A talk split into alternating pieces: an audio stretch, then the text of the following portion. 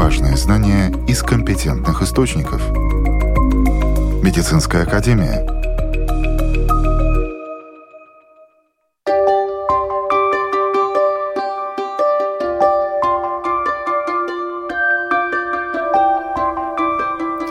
Здравствуйте, с вами Марина Талапина. Сегодня мы узнаем, только ли ультрафиолет является причиной солнечной аллергии на коже. Психосоматические расстройства, болезни от нервов. Кто поможет выздороветь? Музей медицины в Даугавпилсе начался с коллекции контрацепции. Что сейчас можно увидеть на экспозиции? Об этих темах наш выпуск. Уважаемые слушатели, спасибо, что с нами. Подкасты Медицинской академии можно найти практически на всех платформах, включая Spotify, Google и Apple подкасты, и на нашем сайте lr4.lv.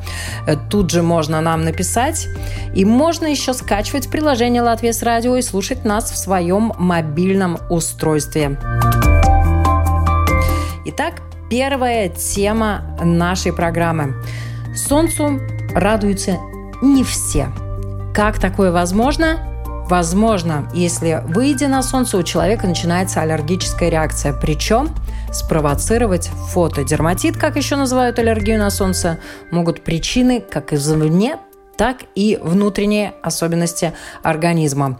Доктор медицинских наук, врач-дерматолог, генеральный директор дермоклиники и директор программы резидентуры по специальности дерматовенерология Латвийского университета, а также член правления Международного общества дерматоскопии, глава правления общества дерматологии против рака кожи Раймонд Карлс сегодня с нами. И он рассказывает, что аллергия на солнце, которого во многих странах любят и ждут, может также проявляться по-разному, что помогает специалистам распознать природу заболевания. Как проявляется аллергия на солнце? Аллергия на солнце, во-первых, нужно понять одну важную вещь, что любая реакция, которая появится на солнце, на коже человека, не всегда это будет настоящей аллергией. Почему? Потому что реакций на солнце у человека очень много. Мы знаем, такие самые часто встречающиеся — это солнечный ожог, когда у нас покраснение, и номер 2, когда у нас образуется загар. Но помимо этого действительно есть ситуации, когда ультрафиолет, лучи, видимый свет, инфракрасное излучение складываются вместе и образуют какие-то реакции. Если мы говорим о настоящей аллергии на солнце, то это состояние встречается, и характеризуется оно тем, что помимо того, что кожа становится красной, она еще и очень выраженно чешется. Вот кожный зуд на тех местах, которые подвержены солнечному излучению, это будет один из признаков солнечной аллергии. Может статься так, что это будет, может быть, не настоящая солнечная аллергия, а это будет комбинация употребления каких-то медикаментов и плюс солнечное излучение. В таком случае тоже может быть этот зуд, могут быть даже волдыри.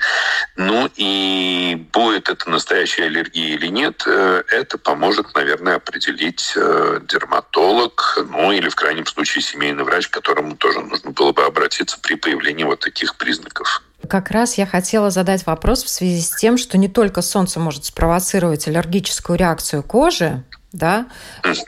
Оно как один из главных факторов. А могут еще быть какие-то негативные факторы, например, соленая вода, и человек не смыл ее с себя после купания, интенсивное нанесение крема, мыло какое-то не такое, например, которое не очень подходит, или комбинация мыла, соленая вода, плюс солнце, и пошла какая-то сыпь или еще что-то. Они могут спровоцировать аллергическую реакцию? Чаще всего не то, что это будет морская вода, а чаще всего аллергические реакции на солнце появляются в тех местах, где человек наносит эфирные масла. Эти эфирные масла могут быть в виде, допустим, духов или одеколона, где есть эфирные масла. Могут быть какие-то эфирные масла, которые входят в состав некоторых средств средств для загара, то есть для активации загара. И именно вот эти эфирные масла, они делают кожу более чувствительной к ультрафиолету и к видимому свету, и могут вызывать, соответственно, вот эти биохимические процессы в коже, которые мы, называем, что это вот солнечная аллергия.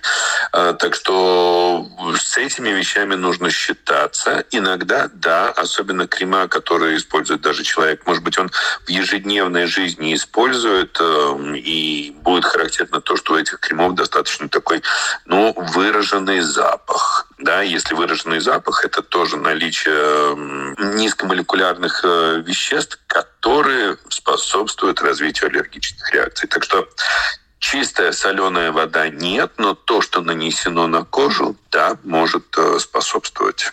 Что нужно доктору, чтобы распознать эту аллергию?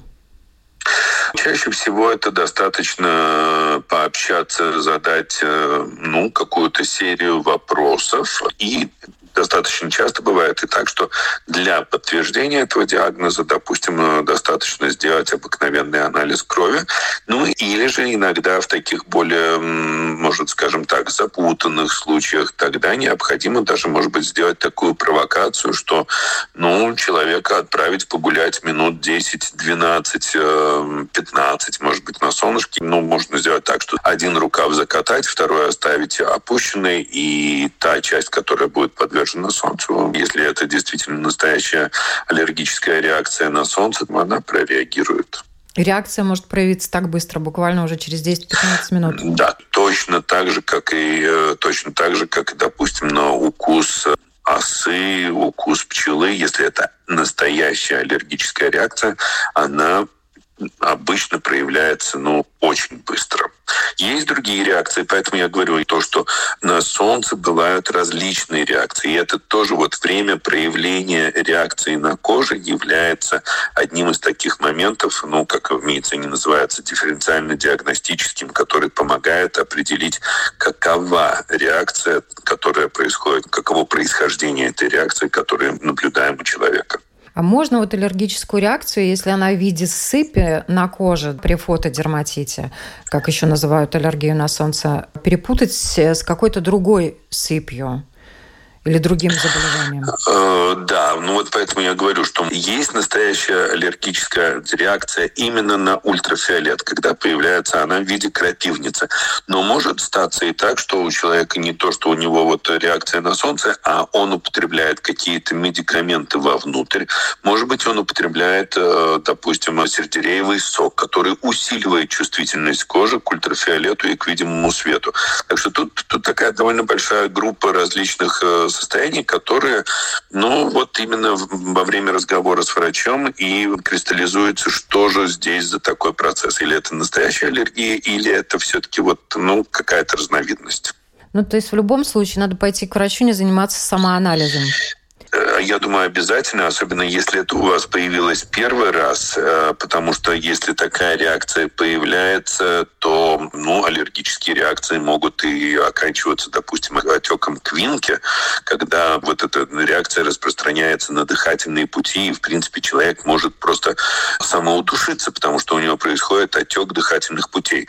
И если такая реакция произошла, или вы наблюдаете, что она происходит, вплоть до вызова неотложной помощи для того, чтобы купировать это состояние. Есть люди, которые знают, что у них при выходе на солнце у них будет такая реакция. Они, конечно, стараются избегать прямых солнечных лучей, они используют антигистаминные препараты. Это все им помогает сожительствовать с солнцем, но если такая реакция первый раз, незамедлительно обратитесь за помощью медиков. Как правило, к вам все-таки приходят, когда уже реакция есть. А можно ли заранее определить, что человек предрасположен к такому заболеванию? Нет, это будет сделать очень сложно. Видите, даже очень чувствительная светлая кожа вышла на солнце и уже какие-то проявления. Но нет таких тестов, при помощи которых мы могли бы прогнозировать, что у этого человека будет возможная реакция, а этот может выходить на солнце. К сожалению, таких нет. Это можно только, убедившись экспериментальным путем, что называется. Ну, точно так же, но пока пчела не укусила или какое другое насекомое не укусило, ну, как ты узнаешь? Ну, никак не узнаешь. Точно так же и здесь. Но у людей, у которых имеется склонность к аллергическим реакциям, конечно, риск чуть повыше будет, потому что, ну, у них организм предрасположен к аллергическим реакциям. Но, как я уже сказал, это может быть вот один единственный фактор, видимый свет или ультрафиолетовое излучение, а ни на что другое он никак не реагирует. А здесь, да, происходит освобождение гистамина в коже и вот такая аллергическая реакция. А может генетический фактор как-то работать в такой ситуации, если у родителей был и тип кожи совпадает с кем-то, или с папой, или с мамой, у которого проявлялась уже такая аллергическая реакция? Может быть такая реакция, но это, конечно, опять-таки, это не значит, что если вот у папы или у мамы имеется такая реакция, то обязательно будет у кого-то из детей. Ну, если вдруг это какое-то редкое генетическое состояние, когда действительно у представителей одной семьи проявляется у нескольких представителей в одном поколении, допустим, там бабушка у бабушкиной сестры, бабушкиного брата, и потом в следующем поколении, в следующем и еще, тогда, конечно, этот риск гораздо выше, но это редкие состояния, А проявление этой аллергии у человека может зависеть от страны, в которой человек, например, проживает, или поехал в какую-то страну под палящие лучи солнца, в Азию куда-нибудь, например?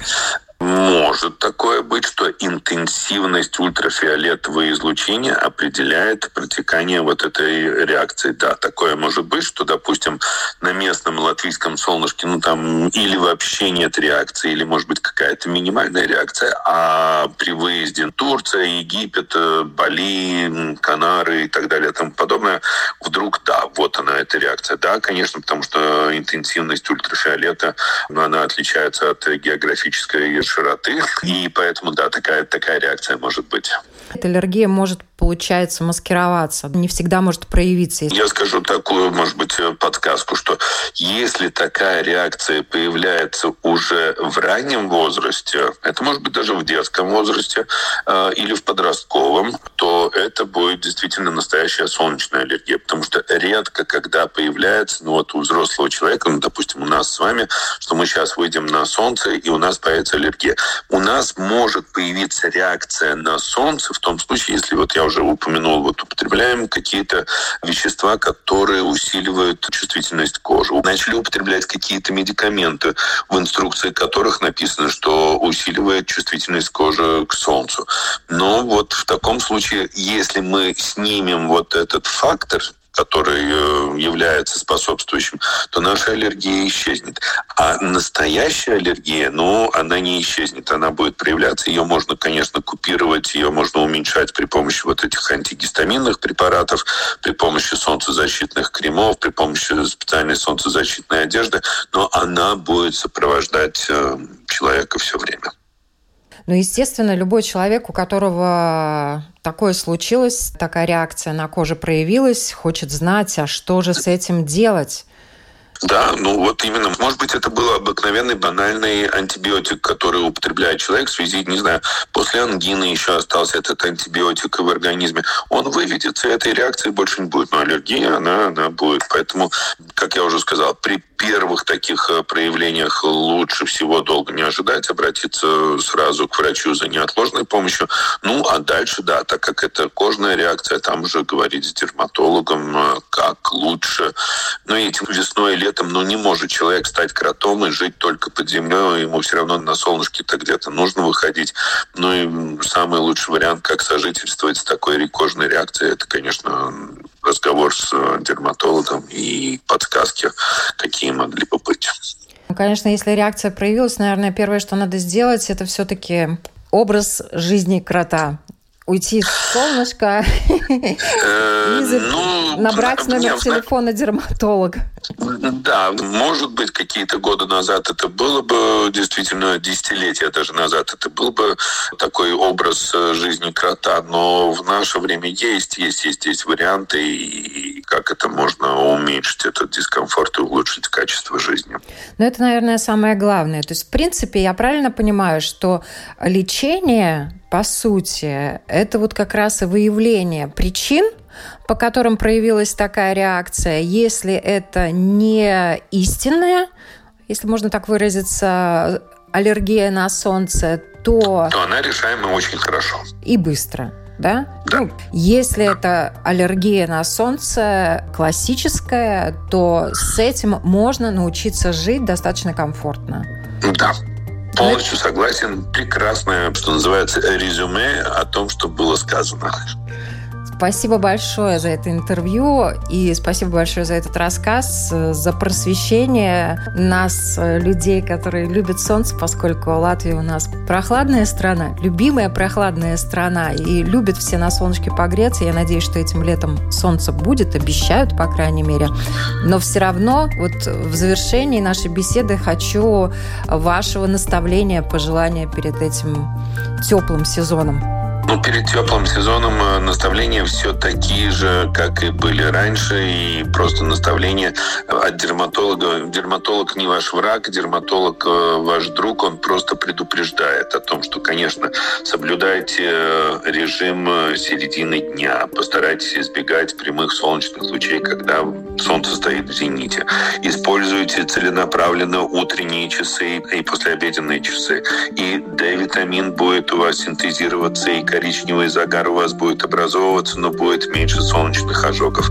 Используйте солнцезащитные крема, используйте защиту для головы, используйте шляпы, кепки и тому подобные вещи.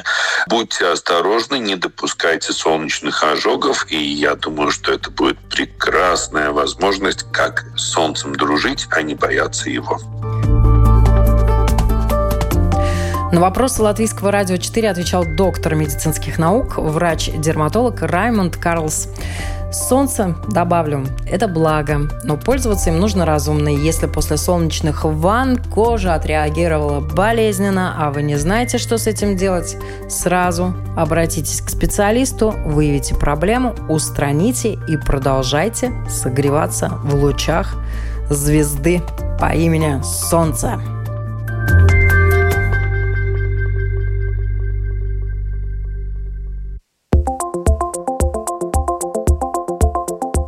Новости медицины.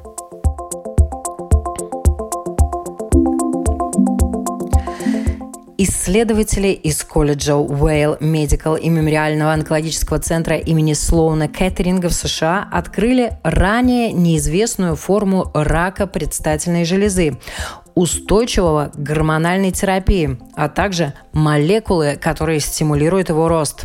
Это открытие позволило начать разработки новых методов лечения. В исследовании, опубликованном в мае в журнале Science, ученые описали изменения на молекулярном уровне, которые происходят в запущенной злокачественной опухоли. Определен набор белков, которые мешают лечению и способствуют росту, образованию. Исследователи уже работают над способами вмешательства в их активность. Подобные молекулярные изменения вызывают колоректальный рак, злокачественные новообразования молочной железы и легких, и другие опухоли, поэтому многие ученые уже оценили важность этого открытия. Система искусственной поджелудочной железы «Do it yourself» – «Сделай сам» признаны безопасными и эффективными. Новое исследование показало, что автоматизированные системы доставки инсулина с открытым исходным кодом эффективны и безопасны для взрослых и детей. Автоматизированная система доставки инсулина AID, также известная как система замкнутого цикла или искусственная поджелудочная железа, связывает инсулиновую помпу и непрерывный монитор глюкозы CGM с алгоритмом, который автоматически регулирует подачу инсулина для оптимизации гликемического контроля. Истончение слоя сетчатки глаза может стать маркером снижения когнитивных функций. Новые исследования предполагают, что истончение слоя макулярных нервных волокон сетчатки связано со снижением памяти, внимания, умственных способностей и других мыслительных функций у пожилых людей. Результаты исследования, в котором приняли участие более 400 взрослых, показали связь между исходной толщиной макулярной CNVC, слоя нервных волокон перипапиллярной сетчатки, и показателями двух когнитивных тестов. Более тонкая макулярная CNVC связана с более выраженным снижением когнитивных функций.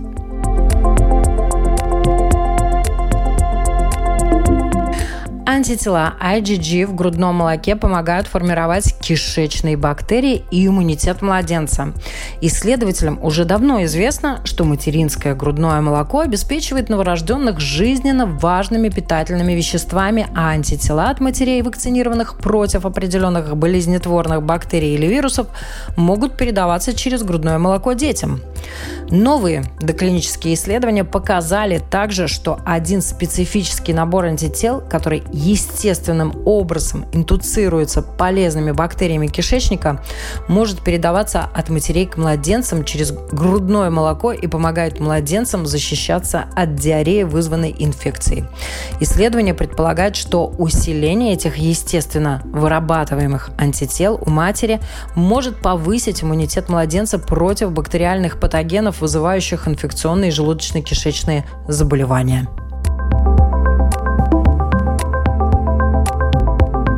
Противозачаточные таблетки для мужчин вполне реальны. Потенциальные мужские оральные контрацептивы для приема один раз в день прошли первое испытание и продемонстрировали достаточную степень подавления тестостерона для противозачаточного эффекта.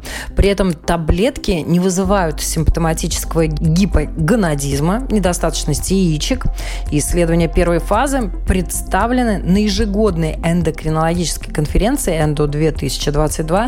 По словам исследователя программы разработки противозачаточных средств Национального института детского здоровья и развития человека в Мэриленде Тамары Якобсен, ученые разработали две таблетки, и исследования пока предполагают, что их комбинация может обеспечить необходимый эффект и переносимость.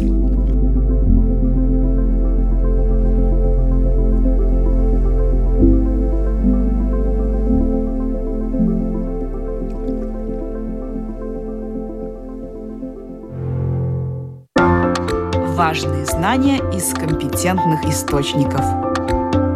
Медицинская академия.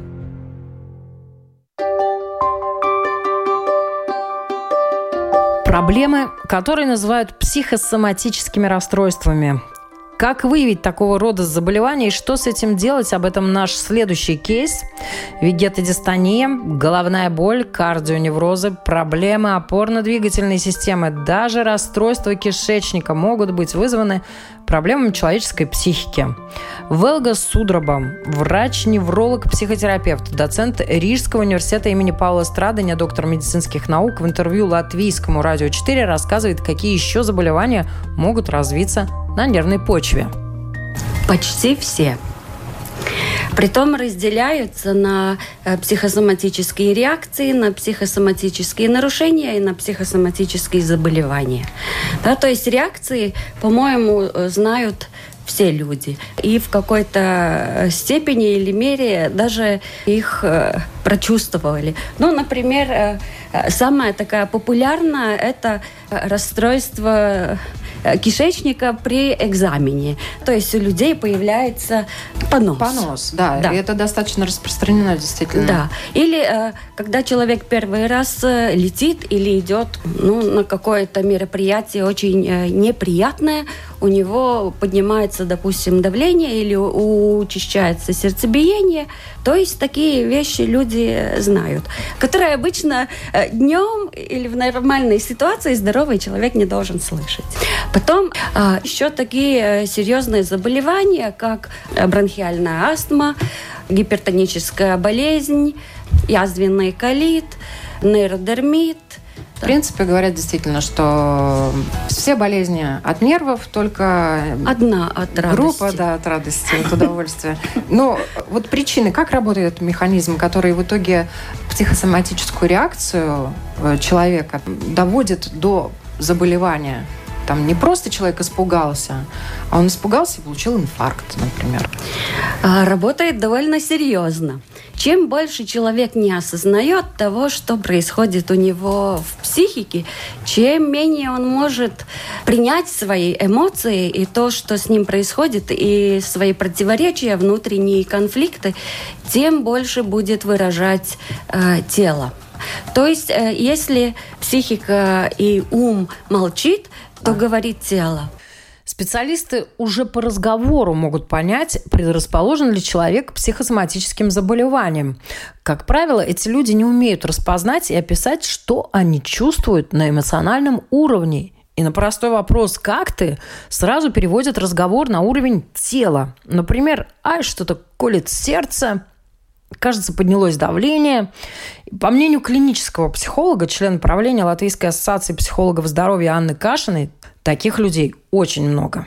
Дело даже в том, что у многих из них нету соответствующего словаря для описания собственных эмоций. То есть, когда ты спрашиваешь о чувствах, вот он может описать, допустим, злость и радость. И это все. И тогда случается такой объединенный запас, когда ты не можешь различить тот момент, когда, ну, скажем, у тебя еще не злость, а только-только появилось первое раздражение или недовольство. И ты, если не успел осознать эту эмоцию, то она начинает подрастать. И в итоге вырастает в очень большой чувство, справиться с которым уже достаточно сложно. И поэтому каждому человеку вообще стоило бы составить свой собственный словарь эмоций.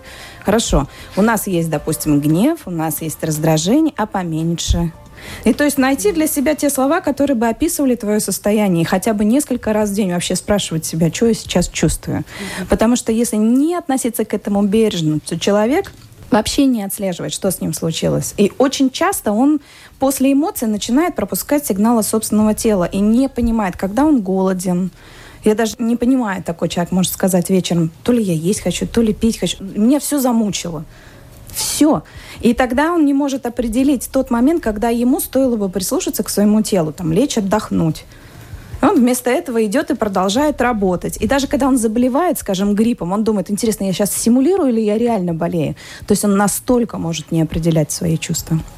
Таких пациентов становится все больше, и психосоматические заболевания часто переходят в разряд хронических. Даже когда человек прошел лечение и формально должен был выздороветь, он продолжает чувствовать боль и недомогание. С такими случаями часто сталкиваются во время реабилитации. Об этом рассказывает ведущий врач-реабилитолог поликлиники «Аура» Артурс Крауцис. Их очень много, и они действительно хронические больные. С рецидивами. А когда человек долго болеет, там психическая сторона становится доминантой. Это пусковой механизм. Это как есть запоминание боли. То есть боль, она где-то там уже записана внутри, в нас. Даже если у тебя ее нету, но ты в ожидании этого уже начинаешь себя чувствовать дискомфортно. И запускаешь повторно этот процесс. Потому часто бывает ряд больных, когда ты понимаешь, да, это физическая сторона, он принес объективное обследование, заключение там, с магнитного резонанса, нейрографию и так далее. То, что связано с болевым синдромом, например, опорно-двигательной системы. Но когда ты с ним начинаешь говорить, и ты видишь, что он получил такое-то лечение, он получил то-то, то-то, то-то. Но с точки зрения классической медицины, соматической, ты видишь, что ему в полной мере оказана помощь. Нет у него объективных находок, допустим, с точки зрения там, нейрологии, рефлексы сохранены. Все, говорит доктор, вы здоровы. Но человек при этом говорит, доктор, болит. А что же делать? И вот тогда хочется этого пациента или переключить, или как минимум подключить к лечению этого пациента вот специалистов, которые только что передо мной говорили. Многие пациенты обижаются, когда их посылают к психиатрам или психотерапевтам, поэтому отказываются от лечения. Потом у такого пациента могут быть вторичные выгоды. Людям, например, нравится получать внимание, или они таким образом, неосознанно, конечно, наказывают близких своим плохим состоянием. Эксперты уверены, нужно работать с личностью и ее установками. Психосоматика создает порочный круг. Болезнь усиливает ощущение беспомощности, а беспомощность провоцирует развитие или обострение болезни. Поэтому очень важно научиться применять активную стратегию преодоления жизненных трудностей. В случае психосоматического заболевания часто не обойтись без лекарств. Кстати, далеко не всегда антидепрессанты решают проблему. При болях в сердце вначале следует прийти к кардиологу. При проблемах с кожей надо отправиться к дерматологу.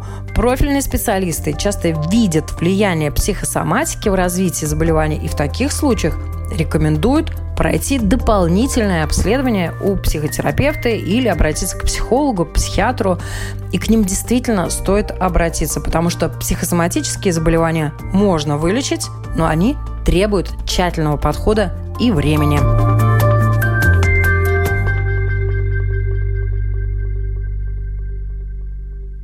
Музей медицины в Даугавпилсе начался с коллекции контрацепции. Что сейчас можно увидеть на экспозиции, об этом нам рассказывает представитель Общества укрепления здоровья и просвещения Сармита Кикуста. Изначально планировался только один зал контрацепции, потому что местные гинекологи в течение 30 лет собирали очень разные экспонаты. Старые спирали, противозачаточные средства, потому что когда-то в советское время нужно было ходить в школу и рассказывать школьникам о гигиене, о каких-то средствах контрацепции. И вот все это 30-летней давности осталось. Поэтому первый зал был запланирован для обучения школьников, учитывая, что в программе школ очень мало вообще эта тема затрагивается.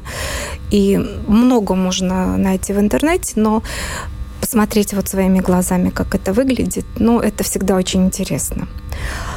И потом эта коллекция обросла еще двумя огромными залами. Это, конечно, сейчас основные залы, то есть это история медицины Даугавпилса.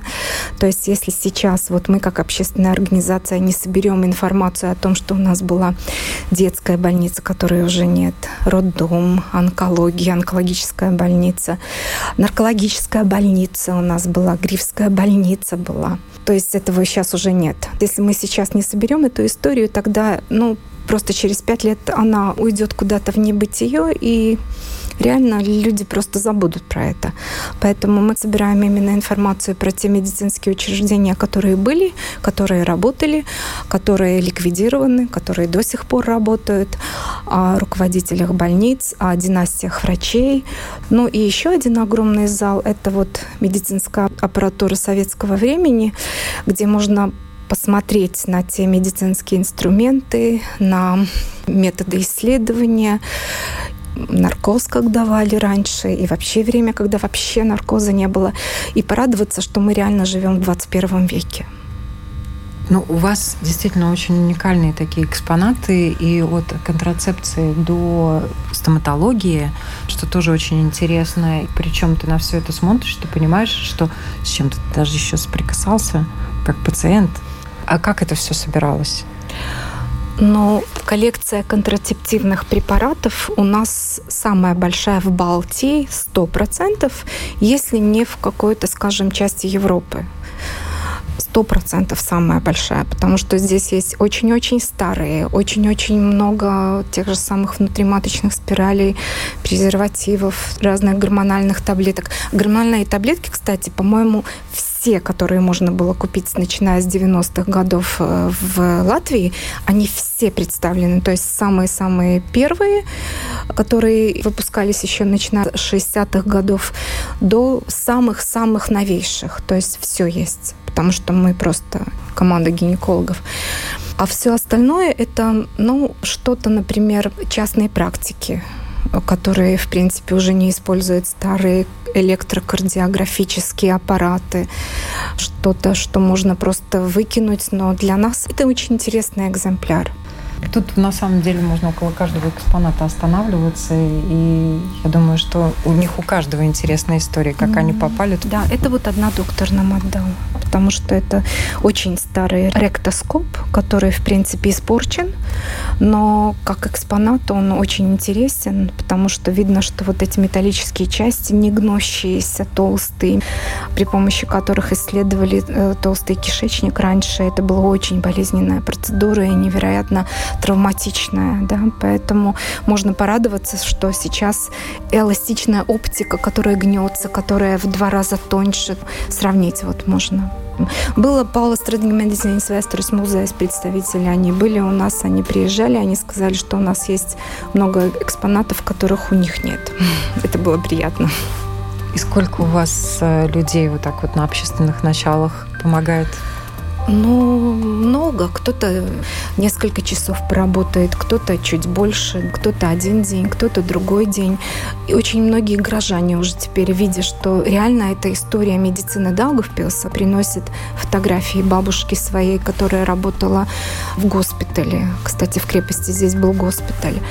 Печати, например, там бабушки, которая была или протезистом, или дедушка, который был врачом. Вот это очень приятно. Грамоты почетные, которые выдавались, например, вот в прошлом столетии за действительно благородный труд на благо пациентов. Это очень приятно, что люди вот доверяют и понимают, что действительно это место, где другие горожане могут прийти и ознакомиться этим, и порадоваться за то, что вот у нас действительно были такие вот достойные врачи. Мы с удовольствием пополнили бы коллекцию, если есть какие-то медицинское оборудование, даже домашнего обихода, например, какие-то массажеры, старые какие-то приспособления, которые использовались вот в быту, может быть, где-то у кого-то что-то осталось. То есть, если что-то есть, вот горожане к нам приносят, и если что-то есть, мы, конечно, с удовольствием тогда примем в дар. Если у кого-то затерялся какой-то старый презерватив советского производства, тоже было бы очень интересно пополнить коллекцию. Медицинскую экспозицию можно найти в Даугавпилской крепости, где также расположены и другие выставочные залы, в том числе уже известный за пределами Латвии музей Марка Ротка.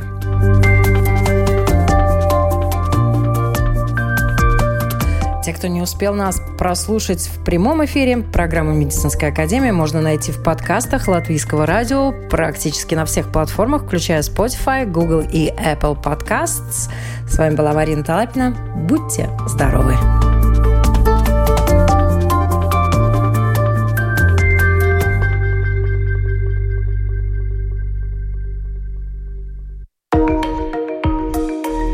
Важные знания из компетентных источников. Медицинская академия.